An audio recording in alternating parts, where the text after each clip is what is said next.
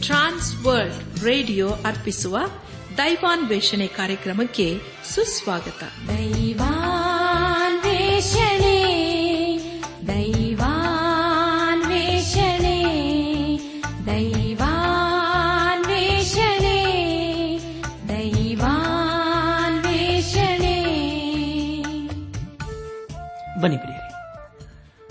ದೇವರ ವಾಕ್ಯವನ್ನು ಧ್ಯಾನ ಮಾಡುವ ಮುನ್ನ ಕರ್ತನ ಸಮ್ಮುಖದಲ್ಲಿ ನಮ್ಮನ್ನು ನಾವು ತಗ್ಗಿಸಿಕೊಂಡು ನಮ್ಮ ಶಿರವನ್ನು ಬಾಗಿಸಿ ನಮ್ಮ ಕಣ್ಣುಗಳನ್ನು ಮುಚ್ಚಿಕೊಂಡು ಧೀನತೆಯಿಂದ ಪ್ರಾರ್ಥನೆ ಮಾಡೋಣ. ನಮ್ಮನ್ನು ಬಹಳವಾಗಿ ಪ್ರೀತಿ ಮಾಡಿ ಸಾಕಿ ಸಲಹುವ ನಮ್ಮ ರಕ್ಷಕನಲ್ಲಿ ತಂದೆಯಾದ ದೇವರೇ, ನಿನ್ನ ಪರಿಶುದ್ಧವಾದ ನಾಮವನ್ನು ಕೊಂಡಾಡಿ ಹಾಡಿ ಸ್ತುತಿಸುತ್ತೇವೆ. ಕರ್ತನೆ ನೀ ನಮ್ಮ ಜೀವಿತದಲ್ಲಿ ಯಾವಾಗಲೂ ನಂಬಿಗಸ್ತನಾಗಿದ್ದುಕೊಂಡು ಅನುದಿನವೂ ನಮ್ಮನ್ನು ಪರಿಪಾಲಿಸುತ್ತಾ ಬಂದಿರುವುದಕ್ಕಾಗಿ ನಿನ್ನನ್ನು ಕೊಂಡಾಡ್ತೇವೆ. ಕರ್ತನೆ, ದೇವಾದಿ ದೇವನೇ, ಇದನ್ನು ವಿಶೇಷವಾಗಿ ಆಸ್ಪತ್ರೆಗಳಲ್ಲಿ ಸೇವೆ ಮಾಡುವ ಎಲ್ಲ ವೈದ್ಯರನ್ನು, ದಾದಿಯರನ್ನು, ಎಲ್ಲಾ ಸೇವಾ ಸಿಬ್ಬಂದಿ ವರ್ಗದವರನ್ನು ನಿನ್ನ ಕೃಪೆಯ ಒಪ್ಪಿಸಿಕೊಡ್ತೇವೆ. ಅವರು ಮಾಡುವಂತಹ ಸೇವೆಯನ್ನು ಆಶೀರ್ವಸು ಅವರು ಮಾಡುವಂತಹ ಸೇವೆಯ ಮೂಲಕ ಅನೇಕರು ನಿನ್ನ ದೈವೀಕವಾದಂತಹ ಪ್ರೀತಿಯನ್ನು ಕಂಡುಕೊಳ್ಳಲು ಕೃಪೆ ತೋರಿಸು. ಪ್ರತಿ ಕುಟುಂಬದಲ್ಲಿ ನೀನೇ ಇರುವಾತ ದೇವರಾಗಿದ್ದುಕೊಂಡು ಅವರೆಲ್ಲ ಕೊರತೆಗಳನ್ನು ನೀಗಿಸಿ ನೀನು ಮುನ್ನಡೆಸು. ನಾವೆಲ್ಲರೂ ಆತ್ಮಿಕ ರೀತಿಯಲ್ಲಿ ನಿನ್ನವರಾಗಿ ಜೀವಿಸುತ್ತಾ ಒಂದು ದಿವಸ ನಾವೆಲ್ಲರೂ ನಿನ್ನ ಮಹಿಮೆಯಲ್ಲಿ ಕಂಡು ಬರಲು ಕೃಪೆ ತೋರಿಸು. ಎಲ್ಲ ಘನ ಮಾನ ಮಹಿಮೆ ನಿನಗೆ ಮಾತ್ರ ಸಲ್ಲಿಸುತ್ತಾ ನಮ್ಮ ಪ್ರಾರ್ಥನೆ ಸ್ತೋತ್ರಗಳನ್ನು. ನಮ್ಮ ಒಡೆಯನು ನಮ್ಮ ರಕ್ಷಕನು. ಲೋಕ ವಿಮೋಚಕನೂ ಆದ ಯೇಸು ಕ್ರಿಸ್ತನ ದಿವ್ಯ ನಾಮದಲ್ಲಿ ಸಮರ್ಪಿಸಿಕೊಳ್ಳುತ್ತೇವೆ ತಂದೆಯೇ. ಆಮೇನ್.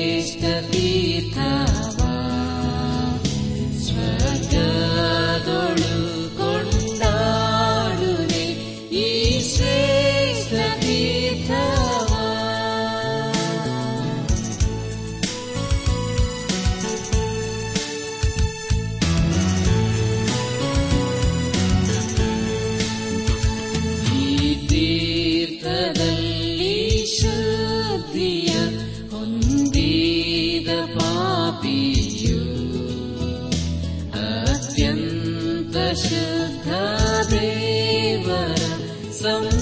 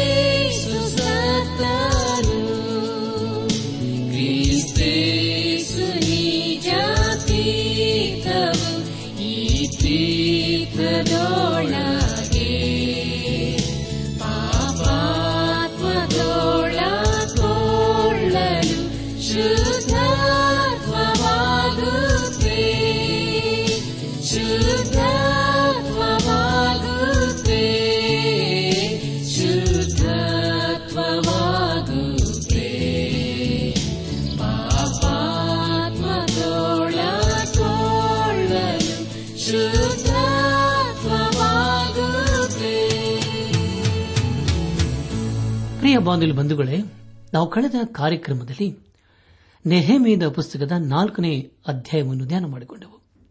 ಅದರಲ್ಲಿ ಧ್ಯಾನ ಮಾಡಿದ ವಿಷಯಗಳು ಹೀಗಿವೆ. ಹಾಳು ಬಿದ್ದ ಯರುಸಲೇಮನ್ನು ನೆಹೇಮಿಯನು ದೇವರ ಸಹಾಯದಿಂದ, ಜನರ ಸಹಾಯದಿಂದ ಹೇಗೆ ತಮ್ಮ ಕಾರ್ಯವನ್ನು ಸಾಧಿಸಿದನು ಎನ್ನುವುದನ್ನು ಮತ್ತು ಅವರ ವಿರುದ್ಧವಾಗಿ ಎಷ್ಟೇ ಕುತಂತ್ರಗಳು, ಅಪಹಾಸ್ಯಗಳು ಬಂದಾಗಲೂ ಸಹ ತಮ್ಮ ಕಾರ್ಯವನ್ನು ಮಾಡುವುದನ್ನು ಬಿಡಲಿಲ್ಲ. ತನ್ನ ಜನರನ್ನು ಉತ್ತೇಜನಪಡಿಸಿ, ತನ್ನ ಅನುಭವ, ಶಕ್ತಿ ಎಲ್ಲವನ್ನೂ ಉಪಯೋಗಿಸಿಕೊಂಡು ಶತ್ರುಗಳು ಅವರ ವಿರುದ್ಧವಾಗಿ ಬಾರದಂತೆ ಎಲ್ಲವನ್ನೂ ನಿಯಂತ್ರಿಸಿ ತನ್ನ ಕಾರ್ಯವನ್ನು ಹೇಗೆ ಸಾಧಿಸಿದನು ಎಂಬುದಾಗಿ ನಾವು ಧ್ಯಾನ ಮಾಡಿಕೊಂಡೆವು. ಧ್ಯಾನ ಮಾಡಿದಂಥ ಎಲ್ಲ ಹಂತಗಳಲ್ಲಿ ದೇವಾದಿ ದೇವನೇ ನಮ್ಮನ್ನು ನಡೆಸಿದನು. ದೇವರಿಗೆ ಮಹಿಮೆ ಉಂಟಾಗಲಿ ಇಂದು ನಮ್ಮ ಧ್ಯಾನವನ್ನು ಮುಂದುವರೆಸಿ. ನೆಹೇಮೇನ ಪುಸ್ತಕದ ಐದನೇ ಅಧ್ಯಾಯವನ್ನು ಧ್ಯಾನ ಮಾಡಿಕೊಳ್ಳೋಣ.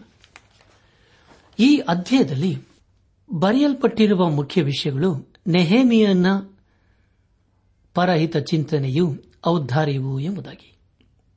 ಪ್ರಿಯ ಬಾನಿಲ್ ಬಂಧುಗಳೇ, ಸೈತಾನನು ಅತಿ ಕುಯುಕ್ತಿಯುಳ್ಳವನು.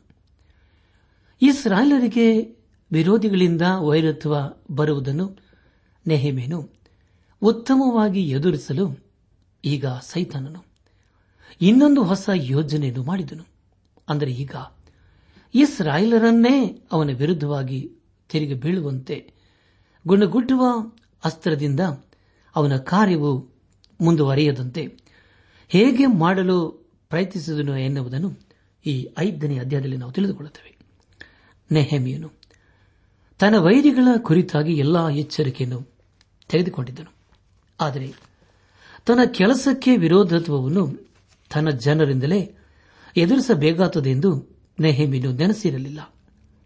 ಇದನ್ನೇ ಸೈಥಾನನು ಅತಿ ಮಾರಕವಾದ ಅಸ್ತ್ರವಾಗಿ ನೆಹೇಮಿಯನ್ನ ಮೇಲೆ ಪ್ರಯೋಗಿಸುವನಾಗಿದ್ದಾನೆ. ಪ್ರಿಯ ನಮ್ಮ ಜೀವಿತದಲ್ಲೂ ಕೂಡ ಅಷ್ಟೇ. ಯಾವುದಾದರೂ ಒಂದು ಒಳ್ಳೆಯ ಕಾರ್ಯವನ್ನು ಮಾಡಲು ಪ್ರಯತ್ನಿಸುವಾಗ ಹೊರಗಿನಿಂದ ಮತ್ತು ಒಳಗಿನಿಂದಲೂ ಅನೇಕ ವಿರೋಧತ್ವವನ್ನು ನಾವು ಎದುರಿಸಬೇಕಾಗುತ್ತದೆ ಇದು ನಮ್ಮ ಅನುಭವವಾಗಿದೆ. ಅದೇ ಪ್ರಕಾರವೇ, ಅಂದು ಯಹುದ್ಯರೊಳಗೆ ಸೈತನನ್ನು ಸೇರಿಕೊಂಡನು. ಹಾಗೂ ಇನ್ನೂ ಒಂದು ಹೆಜ್ಜೆ ಮುನ್ನಡೆದು ಅವರವರೊಳಗೆ ಒಡಕು ಹುಟ್ಟಿಸಲು ಪ್ರಯತ್ನಿಸುತ್ತಿದ್ದಾನೆ. ಐದನೇ ಅಧ್ಯಾಯ. ಪ್ರಾರಂಭದ ನಾಲ್ಕು ವಚನಗಳನ್ನು ಓದುವಾಗ ಇದರ ಮೂಲಕ ನಾವು ತಿಳಿದುಕೊಳ್ಳುವುದೇನೆಂದರೆ ಇದು ಒಂದು ಮಾನವನ ಬಲಹೀನತೆ ಎಂದು ಸಹ ಕಂಡುಬರುತ್ತದೆ. ಮಾನವರಾದ ನಾವು ಅನೇಕ ಆಧುನಿಕತೆಯಿಂದ ಕೂಡಿದ ಈ ಲೋಕದಲ್ಲಿ ಜೀವಿಸುತ್ತಿದ್ದಾಗಲೂ ನಮ್ಮ ಅನೇಕ ಗುಣಗಳು ಬದಲಾಗಲಿಲ್ಲ. ಯಾಕೆಂದರೆ ನೆಹಮಿನ ಕಾಲದಲ್ಲಿರುವ ಸಮಸ್ಯೆಗಳು ಇಂದು ಸಹ ನಮ್ಮಲ್ಲಿಯೂ ಇವೆ. ಈ ಯಹೋದ್ಯರು ಯರೂಸಲೇಮಿನ ಗೋಡೆಗಳನ್ನು ಕಟ್ಟುವುದರಲ್ಲಿ ನಿರತರಾಗಿ ತಮ್ಮ ವೈಯಕ್ತಿಕವಾದ ಕೆಲಸಗಳನ್ನೇ ಗಮನಿಸುವರಾದರು. ತಮ್ಮ ದಿನನಿತ್ಯದ ಅವಶ್ಯಕತೆಗಳಿಗಾಗಿ, ದವಸ ಧಾನ್ಯಗಳಿಗಾಗಿಯೂ ಮತ್ತು ತಮ್ಮ ತಮ್ಮ ಕುಟುಂಬದವರ ಪೋಷಣೆಗಾಗಿ ತಮ್ಮ ತಮ್ಮ ಆಸ್ತಿ ಪಾಸ್ತಿ ಹಾಗೂ ಒಡವೆಗಳನ್ನು ಒತ್ತ ಇಡಬೇಕಾಯಿತು. ಕೆಲವರು ತಮ್ಮ ಆಸ್ತಿಯನ್ನು ಒತ್ತೆಯಾಗಿಟ್ಟು ಸರ್ಕಾರಕ್ಕೆ ಕಂದಾಯವನ್ನು ಸಲ್ಲಿಸಬೇಕಾಯಿತು. ಅಂದಿನ ದಿವಸಗಳಲ್ಲಿ ಜನರ ಮೇಲೆ ವಿಧಿಸುತ್ತಿದ್ದ ಕಂದಾಯವು ಬಹು ಅಧಿಕವಾಗಿತ್ತು. ಆದುದರಿಂದ ತಮ್ಮ ಸಹೋದರರಲ್ಲಿ ಸಾಲ ಪಡೆದು ಕಂದಾಯವನ್ನು ಕಟ್ಟುತ್ತಿದ್ದರು. ಕೆಲವರು ತಮ್ಮ ಹೆಣ್ಣು ಮಕ್ಕಳನ್ನು ಪರರ ಅಧೀನದಲ್ಲಿ ಅವರ ಕೆಲಸ ಕಾರ್ಯಗಳನ್ನು ಮಾಡುವುದಕ್ಕೆ ಒತ್ತೆಯಿಟ್ಟು ಅದರಿಂದ ಬಂದ ಹಣವನ್ನು ಇವರು ಉಪಯೋಗಿಸಿಕೊಳ್ಳುತ್ತಿದ್ದರು. ತಮ್ಮ ಹೊಲ, ತೋಟಗಳು ಪರರ ಪಾಲಾದವು. ಈ ಎಲ್ಲ ವಿಷಯಗಳ ಒತ್ತಡದಲ್ಲಿ ಜನರು ನೆಹೇಮಿನ ವಿರುದ್ಧವಾಗಿ ಗುಣಗುಟ್ಟಲು ಪ್ರಾರಂಭಿಸಿದರು. ಈ ಜನರ ವರ್ತನೆಯನ್ನು ಕಂಡು ಪ್ರಾರಂಭದಲ್ಲಿ ನೆಹೇಮಿನಿಗೆ ಬಹು ಸಿಟ್ಟುವಂತು ಆದರೆ ದೇವರ ಮನುಷ್ಯನಾದ ನೆಹಮೀನು ಈ ಎಲ್ಲಾ ಅನಾಹುತಗಳಿಗೆ ಕಾರಣವು ಯಾವುದಾಗಿರಬೇಕೆಂದು ತನ್ನ ಬುದ್ಧಿಯನ್ನು ಉಪಯೋಗಿಸಿ ಅದಕ್ಕೆ ತಕ್ಕುದಾದ ಪರಿಹಾರವೇನು ಎಂದು ಯೋಚಿಸಿ ಅದನ್ನು ಬಗೆಹರಿಸುವ ಪ್ರಯತ್ನ ಮಾಡಿದನು. ಯಹುದ್ಯರ, ಈ ಗುಣಗುಟ್ಟುವಿಕೆಗೆ ಒಂದು ಕಾರಣವುಂಟು. ಮತ್ತು ಅವರು, ಈ ರೀತಿಯಾಗಿ ವರ್ತಿಸುವುದರಲ್ಲಿ ಯಾವ ತಪ್ಪು ಸಹ ಇಲ್ಲ ಎಂಬುದಾಗಿ ನಾವು ತಿಳಿದುಕೊಳ್ಳುತ್ತೇವೆ. ಒಂದು ವೇಳೆ ಆ ಒಂದು ಸ್ಥಿತಿಯಲ್ಲಿ ನಾವಿರುವುದಾದರೆ, ಅದೇ ರೀತಿಯಲ್ಲಿ ನಾವು ಸಹ ವರ್ತಿಸುತ್ತೇವೆ. ನನಾತ್ಮಿಕ ಸಹೋದರ ಸಹೋದರಿಯರೇ ಪ್ರತಿ ಸಮಸ್ಯೆಗೆ ಒಂದು ಪರಿಹಾರ ಉಂಟು ಎಂಬುದನ್ನು ನೆಹಮೆಯನ್ನು ಮರೆಯಲಿಲ್ಲ. ಇದರಿಂದ ನಾವು ನಮ್ಮ ನಿಜ ಜೀವಿತಕ್ಕೆ ಒಂದು ಉತ್ತಮವಾದ ಪಾಠವನ್ನು ಕಲಿಯಲಿದ್ದೇವೆ. ನೆಹಮೀನು, ಈ ಜನರ ಈ ಗುಣಗುಟ್ಟುವಿಕೆಗೆ ಬಲವಾದ ಮೂಲ ಕಾರಣವೇನು ಎಂಬುದಾಗಿ ಗ್ರಹಿಸಿಕೊಂಡನು.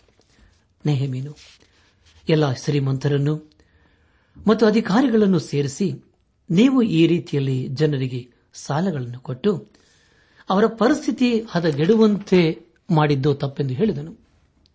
ಇಸ್ರಾಯೇಲರು ದೇವರಿಗೆ ಭಯಭಕ್ತಿಯಲ್ಲಿ ನಡೆಯಬೇಕಾದವರು ಆದರೆ ಅವರು ತಪ್ಪು ಮಾರ್ಗದಲ್ಲಿ ನಡೆದು ಬೇರೆ ಜನರಿಂದ ನಿಂದನೆಗೆ ಗುರಿಯಾಗುತ್ತೀರಿ ಎಂಬುದಾಗಿ ಅವರಿಗೆ ತಿಳಿಸಿಕೊಟ್ಟನು.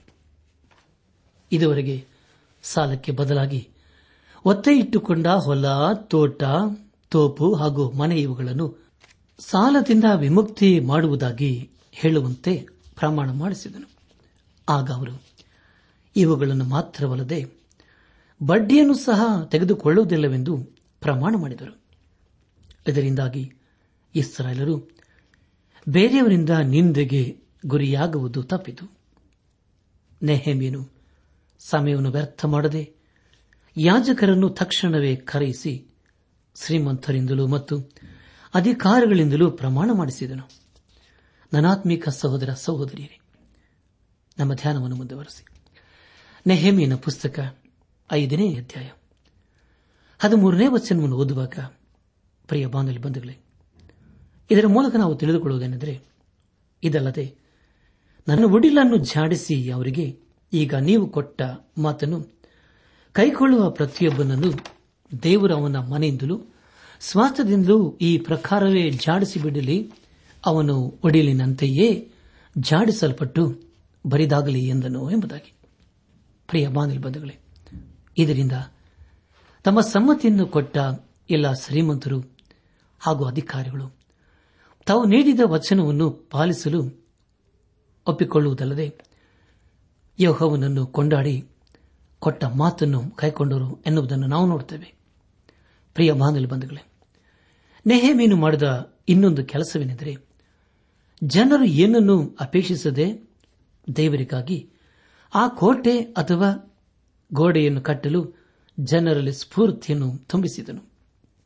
ನೆಹಮಿಯನು ಇದೆಲ್ಲದಕ್ಕೂ ತಾನೇ ಮಾದರಿಯಾಗಿ ಯಾವ ರೀತಿಯಾಗಿ ದೇವರಿಗೆ ಮೆಚ್ಚುಗೆಯಾಗುವ ವಿಷಯಗಳನ್ನೇ ಪಾಲಿಸಬೇಕೆಂದು ತನ್ನ ಜನರಿಗೆ ತಿಳಿಸಿಕೊಟ್ಟನು.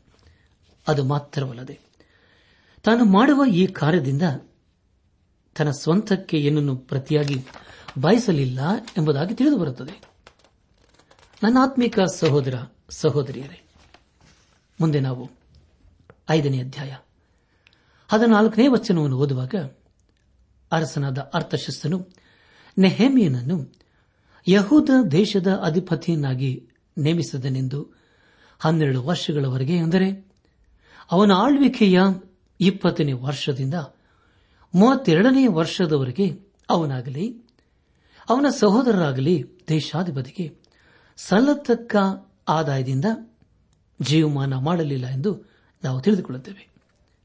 ಪ್ರಿಯ ಬಾನಲಿ ಬಂಧುಗಳೇ ನೆಹಮಿಯನು ತನ್ನ ವೆಚ್ಚಕ್ಕಾಗಿ ತಾನು ಮಾಡಬೇಕಾದ ಕೆಲಸದ ಖರ್ಚುಗಳಿಗಾಗಿ ಎಲ್ಲವನ್ನು ತಾನೇ ವಹಿಸಿಕೊಂಡನು.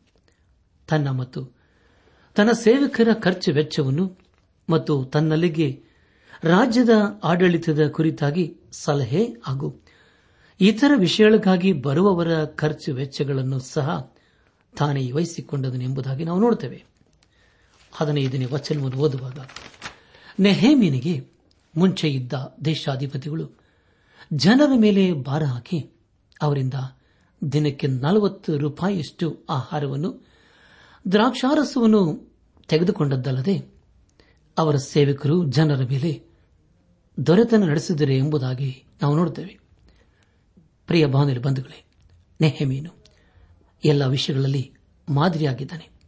ಯಾಕೆಂದರೆ ಮೊಟ್ಟ ಮೊದಲನೆಯ ವಿಷಯವೇನೆಂದರೆ ದೇವರಿಗೆ ಭಯಪಡುವನಾಗಿ ತನಗೆ ಕೊಡಲ್ಪಟ್ಟ ಕಾರ್ಯವನ್ನು ಮಾಡುವುದರ ಮೂಲಕವಾಗಿ ದೇವರು ಮೆಚ್ಚಿಕೊಳ್ಳಬೇಕು ಎಂಬ ಒಂದು ಉದ್ದೇಶ ಇದರಿಂದ ಈ ರೀತಿಯಾದ ಸೇವೆಯನ್ನು ಮಾಡಿದನು. ಯರುಸಲಿಮಿನ ಪುನರ್ ನಿರ್ಮಾಣದ ಕಾರ್ಯದಲ್ಲಿ ಇವನ ವೈಯಕ್ತಿಕವಾದ ಲಾಭಕ್ಕಾಗಿ ಯಾವ ಕೆಲಸವನ್ನು ಮಾಡಲಿಲ್ಲ ಅಥವಾ ಮಾಡಿಸಲಿಲ್ಲ. ಬದಲಾಗಿ ತನ್ನ ಜನರಿಗಾಗಿ ಮತ್ತು ದೇವರನ್ನು ಮಹಿಮೆ ಪಡಿಸುವುದಕ್ಕಾಗಿ ಎಂಬುವ ಅವನ ಹೃದಯದ ಆಶೆಯನ್ನು ಅರ್ಥ ಮಾಡಿಕೊಳ್ಳುವರಾಗಿದ್ದೇವೆ ಹದಿನಾರನೇ ವಚನದಲ್ಲಿ ಹೀಗೆ ಓದುತ್ತೇವೆ, ತನ್ನ ಎಲ್ಲ ಸೇವಕರು ಪ್ರತಿದಿನ ಯರೂಸೆಲೆಮಿನ ಪುನರ್ ನಿರ್ಮಾಣದ ಕಾರ್ಯದಲ್ಲಿ ಕೆಲಸಕ್ಕೆ ಬರುವಂತೆ ನೋಡುತ್ತಿದ್ದನು ಎಂಬುದಾಗಿ. ಪ್ರೇರೆ ಎಲ್ಲ ಸೇವಕರು ಎಂದು ಹೇಳುವಾಗ ಪ್ರತಿದಿನ ಎಷ್ಟು ಜನರು ಕೆಲಸಕ್ಕೆ ಬರುತ್ತಿದ್ದರು ಎನ್ನುವ ಲೆಕ್ಕವು ಅವನಲ್ಲಿತ್ತು. ಹದಿನೇಳನೇ ವಚನದಲ್ಲಿ ಯಹೂದ್ಯರಲ್ಲಿ ನೂರ ಐವತ್ತು ಮಂದಿ ಅಧಿಕಾರಿಗಳು ಸುತ್ತಣ ಜನಾಂಗಗಳ ಮಧ್ಯದಿಂದ ಅವನ ಬಳಿಗೆ ಬರುತ್ತಿದ್ದರು ಮತ್ತು ಅವನ ಪಂಕ್ತಿಯಲ್ಲಿ ಊಟ ಮಾಡುತ್ತಿದ್ದರು ಎಂಬುದನ್ನು ನಾವು ನೋಡುತ್ತೇವೆ. ಹದಿನೆಂಟನೇ ವಚನವನ್ನು ಓದುವಾಗ ಪ್ರತಿದಿನ ಒಂದು ಹೋರೆ ಆರು ಕಬ್ಬಿದ ಕುರಿಗಳು, ಕೆಲವು ಕೋಳಿಗಳು ಅವರ ಭೋಜನಕ್ಕಾಗಿ ಸಿದ್ಧವಾಗುತ್ತಿದ್ದವು ಮತ್ತು ಹತ್ತು ದಿವಸಗಳಿಗೊಮ್ಮೆ ಅವನು ಎಲ್ಲಾ ತರದ ದ್ರಾಕ್ಷಾರಸವನ್ನು ಬೇಕಾಗುವಷ್ಟು ಒದಗಿಸಿಕೊಡುತ್ತಿದ್ದನು ಎನ್ನುವುದನ್ನು ಕಾಣುತ್ತೇವೆ ಅಂದರೆ ಪ್ರಿಯರಿ, ನೆಹೆಮಿಯನು ಎಷ್ಟು ಜ್ಞಾನವುಳ್ಳವನು ಎಂದು ನಾವು ಕಂಡುಕೊಳ್ಳುತ್ತೇವೆ. ತಮ್ಮ ವಿರುದ್ಧವಾಗಿ ಕೆಲಸ ಮಾಡುವ ಶತ್ರುಗಳನ್ನು ಹೇಗೆ ನಯಂತರಿಸಿದನು? ತನ್ನ ಸ್ವಂತ ಜನರು ಗುಣಗುಟ್ಟಿದಾಗ ಹೇಗೆ ಅದನ್ನು ತರಗಟ್ಟಿದನು? ಜನರ ಗುಣಗುಟ್ಟುವಿಕೆಗೆ ಬಲವಾದ ಕಾರಣ ಏನು ಎಂದು ಗ್ರಹಿಸಿ ತನ್ನ ಜನರೊಂದಿಗೆ ಮಾತನಾಡಿ, ಅವರು ಮಾಡುವುದು ದೇವರ ದೃಷ್ಟಿಯಲ್ಲಿ ಅಪರಾಧ ಎಂದು ಅವರು ಗ್ರಹಿಸಿಕೊಳ್ಳುವಂತೆ ಮಾಡಿ, ಮತ್ತು ಮುಂದೆ ಇಂತಹ ಅಪರಾಧ ಮಾಡುವುದಿಲ್ಲ ಎಂದು ಅವರಿಂದ ಪ್ರಮಾಣ ಮಾಡಿಸಿಕೊಂಡು, ಅದಕ್ಕೆ ಸಾಕ್ಷಿಯಾಗಿ ಯಾಜಕರ ಸಮಕ್ಷಮದಲ್ಲಿ ಜನರಿಂದ ಪ್ರಮಾಣ ಮಾಡಿಸುತ್ತಾನೆ.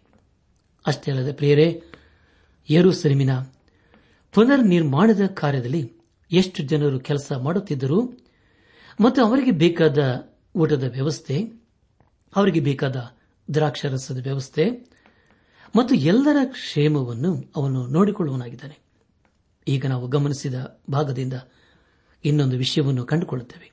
ಅದನೆಂದರೆ, ಮಾಡಿದ ಎಲ್ಲಾ ಕೆಲಸ ಕಾರ್ಯದಲ್ಲಿ ನಿಸ್ವಾರ್ಥವಾಗಿ ಕೆಲಸ ಮಾಡುತ್ತಿದ್ದಾನೆ ಎಂಬುದಾಗಿ ತಿಳಿದುಬರುತ್ತದೆ. ಆದ್ದರಿಂದಲೇ ದೇವರು ಯರುಸಲೇಂ ಪಟ್ಟಣದ ಪುನರ್ ನಿರ್ಮಾಣದ ಕಾರ್ಯದಲ್ಲಿ ಅನಭಿಷಿಕ್ತನಾದ ಒಬ್ಬ ಸಾಮಾನ್ಯ ಅಧಿಕಾರಿಯನ್ನು ಉಪಯೋಗಿಸಿಕೊಳ್ಳುತ್ತಿದ್ದಾನೆ. ದೇವರಿಗೆ ಎಲ್ಲವೂ ಸಾಧ್ಯವೇ? ನಮ್ಮ ಜೀವಿತದಲ್ಲಿ ಕಷ್ಟಗಳು, ಸಂಕಟಗಳು, ದಿಕ್ಕು ಕಾಣದ ಸ್ಥಿತಿ, ಬಗೆಹರಿಸಲಾಗದಂತಹ ಸ್ಥಿತಿಗತಿಗಳು ಎದುರಾದಾಗ ದೇವರೇ ನಮಗೆ ಸಹಾಯ ಮಾಡುತ್ತಾನೆ. ಸತ್ಯವಿದಲ್ಲಿ ವಿಮೋಚನ ಕಾಂಡ ಪುಸ್ತಕ ಹದಿನಾಲ್ಕನೇ ಅಧ್ಯಾಯ ಹದಿಮೂರನೇ ವಚನದಲ್ಲಿ ಹೀಗೆ ಓದುತ್ತೇವೆ. ಆದರೆ ಮೋಶೆ ಆ ಜನರಿಗೆ, ನೀವು ಅಂಜಬೇಡಿರಿ. ಸುಮ್ಮನೆ ನಿಂತುಕೊಂಡಿದ್ದು ಯಹೋವನ ಈ ಹೊತ್ತು ನಿಮ್ಮನ್ನು ರಕ್ಷಿಸುವ ರೀತಿಯನ್ನು ನೋಡಿರಿ ಎಂಬುದಾಗಿ. ನನ್ನ ಆತ್ಮಿಕ ಸಹೋದರ ಸಹೋದರಿಯರೇ, ಈಗ ಓದಿಕೊಂಡ ಸತ್ಯವಿಧದ ಈ ಭಾಗವನ್ನು ನೀವು ಸಮಯವಿರುವಾಗ ಓದಿದರೆ, ಆ ವಾಕ್ಯವು ನಿಮ್ಮನ್ನು ಆತ್ಮೀಯ ರೀತಿಯಲ್ಲಿ ಬಲಪಡಿಸುತ್ತದೆ. ಮೋಶೆ ಹಾಗೆ ಹೇಳುವಾಗ ಇಸ್ರಾಲರು ಎಂಥ ಸ್ಥಿತಿಯಲ್ಲಿ ಇದ್ದರು ಎಂಬುದಾಗಿ ನೋಡುವಾಗ ಇಸ್ರಾಯೇಲರು ಕೆಂಪು ಸಮುದ್ರದಲ್ಲಿ ಬಿದ್ದು ಸಾಯಬೇಕು, ಇಲ್ಲದಿದ್ದರೆ ಫರೋಹನ ಸೈನಿಕರ ಕತ್ತೆಗೆ ಬಲಿಯಾಗಬೇಕು. ಆದರೆ ಆದದೇನು ಇಸ್ರಾಯೇಲರು ಕೆಂಪು ಸಮುದ್ರದಲ್ಲಿ ಬಿದ್ದು ಸಾಯಲು ಇಲ್ಲ, ಅಥವಾ ಫರೋಹನ ಸೈನಿಕರ ಕತ್ತಿಗೆ ಬಲಿಯಾಗಲೂ ಇಲ್ಲ. ದೇವರು ಹೇಗೆ ತನ್ನ ಜನರನ್ನು ರಕ್ಷಿಸುತ್ತಾನೆ ಅಥವಾ ಹೇಗೆ ತನ್ನ ಜನರನ್ನು ಕಾಪಾಡುತ್ತಾನೆ ಎನ್ನುವುದನ್ನು ವಿಮೋಚನಾ ಕಾಂಡ ಪುಸ್ತಕ ಹದಿನಾಲ್ಕನೇ ಅಧ್ಯಾಯವನ್ನು ನೀವೇ ಓದಿಕೊಳ್ಳಬೇಕೆಂದು ನಿಮ್ಮನ್ನು ಪ್ರೀತಿಯಿಂದ ಕೇಳಿಕೊಳ್ಳುತ್ತೇನೆ. ಪ್ರಿಯ ಬಾಂಧಲ್ ಬಂಧುಗಳೇ, ನೆಹಮೀನು ಈಗ ಅಂತಹ ಸ್ಥಿತಿಗೆ ಬಂದಾಗ ಹೆದರಲಿಲ್ಲ.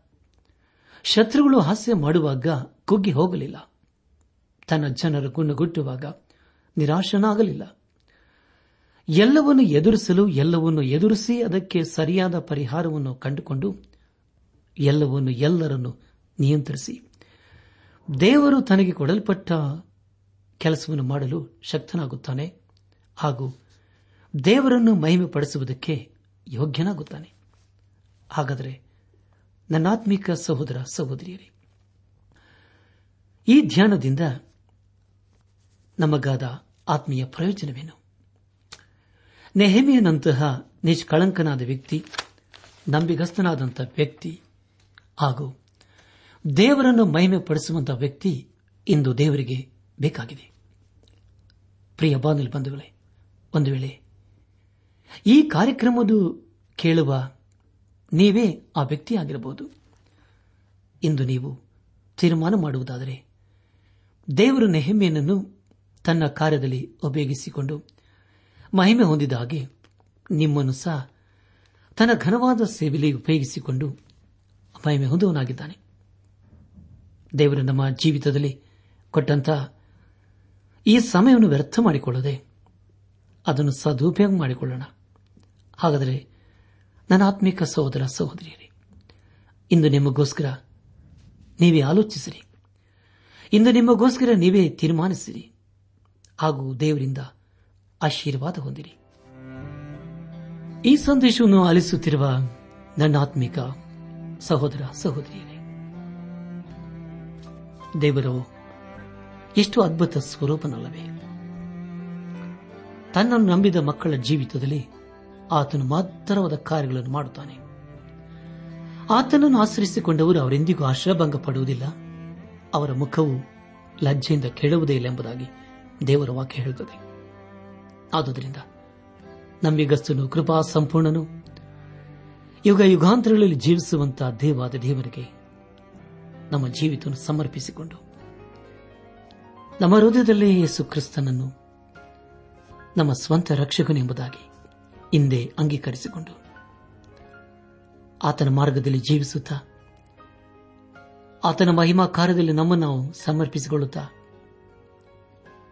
ನಮ್ಮ ಜೀವಿತದ ಮೂಲಕ ಅನೇಕರನ್ನು ದೇವರ ಕಡೆಗೆ ನಡೆಸುತ್ತಾ ಆತನ ಆಶೀರ್ವಾದಕ್ಕೆ ಪಾತ್ರರಾಗೋಣ. ಪ್ರಿಯ ಬಾಂಧವ್ಯ ಬಂಧುಗಳೇ, ದೇವರು ನಮ್ಮ ಜೀವಿತದಲ್ಲಿ ಕೊಟ್ಟಿರುವಂತಹ ಸಮಯವನ್ನು ವ್ಯರ್ಥ ಮಾಡಿಕೊಳ್ಳದೆ ಹಿಂದೆ ನಾವು ದೇವರ ಕಡೆಗೆ ತಿರುಗಿಕೊಳ್ಳೋಣ. ಇಂದು ನಾವು ಮಾಡುವಂತಹ ತೀರ್ಮಾನ ಅದು ಅನೇಕರಿಗೆ ಆಶೀರ್ವಾದವಾಗುತ್ತದೆ ಅದರ ಮೂಲಕ ದೇವರಿಗೆ ಮಹಿಮೆಯಾಗುತ್ತದೆ ಆ ರೀತಿ ದೇವರು ಮೆಚ್ಚುವಂತಹ ಕಾರ್ಯಗಳನ್ನು ಮಾಡುತ್ತಾ ದೇವರ ಆಶೀರ್ವಾದಕ್ಕೆ ಪಾತ್ರರಾಗೋಣ ಹಾಗಾಗುವಂತೆ ತಂದೆಯಾದ ದೇವರು, ಯೇಸು ಕ್ರಿಸ್ತನ ಮೂಲಕ ನಮ್ಮೆಲ್ಲರ ಆಶೀರ್ವದಿಸಿದ ಕೃಪಾ ಸಂಪೂರ್ಣನಾದ ಯೇಸು, ತನ್ನ ಕೃಪೆಯಿಂದ ರಕ್ಷಣೆಯ ನೀಡಿದ ನಂಬಿಕೆಯ ಮೂಲಕ ರಕ್ಷಣೆಯ ಹೊಂದಿರಿ. ಇದು ದೇವರ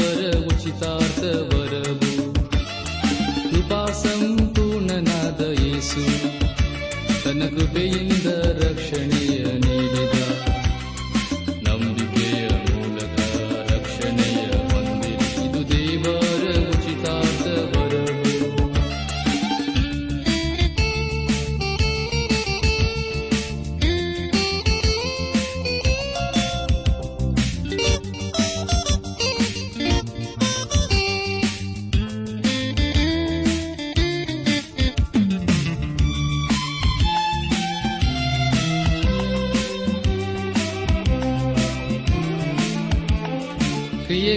ರಕ್ಷಣೆ ಉಂಟಾದದಲ್ಲ ಸತ್ಕ್ರಿಯೆಗಳಿಂದ ಸಿಗುವುದಿಲ್ಲ.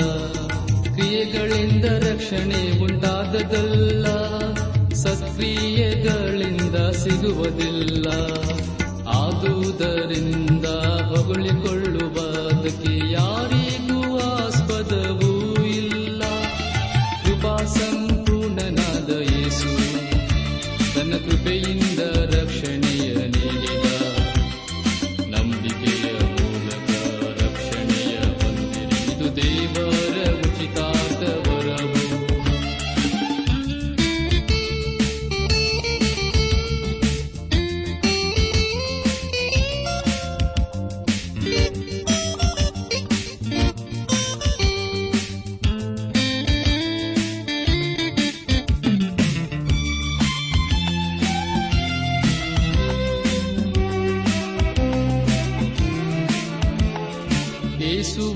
ಕರ್ತನೆಂದು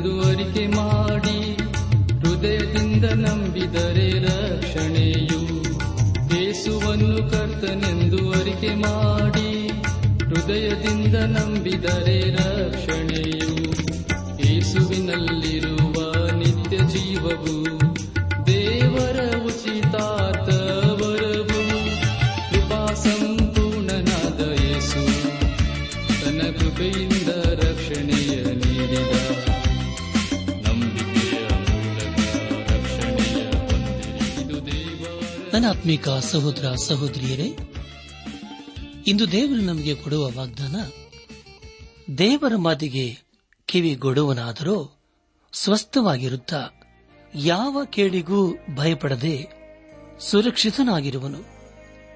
ಜ್ಞಾನೋತಿಗಳ ಪುಸ್ತಕ ಮೊದಲನೇ ಅಧ್ಯಾಯ ಮೂವತ್ಮೂರನೇ ವಚನ.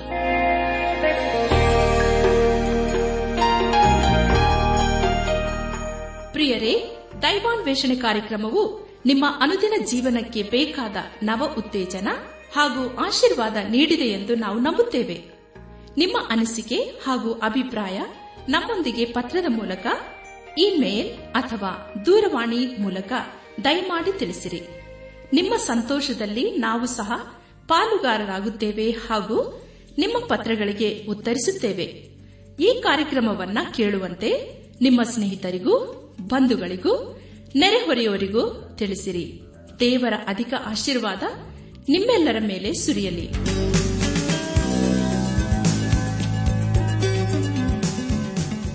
ನಮ್ಮ ವಿಳಾಸ ದೈವಾನ್ ವೇಷಣೆ ಟ್ರಾನ್ಸ್ ವರ್ಲ್ಡ್ ರೇಡಿಯೋ, ಇಂಡಿಯಾ, ಟಪಾಲು ಪೆಟ್ಟಿಗೆ, ನಾಲ್ಕು ಮೂರು, ಎರಡು ಸೊನ್ನೆ, ಬೆಂಗಳೂರು, ನಲವತ್ಮೂರು.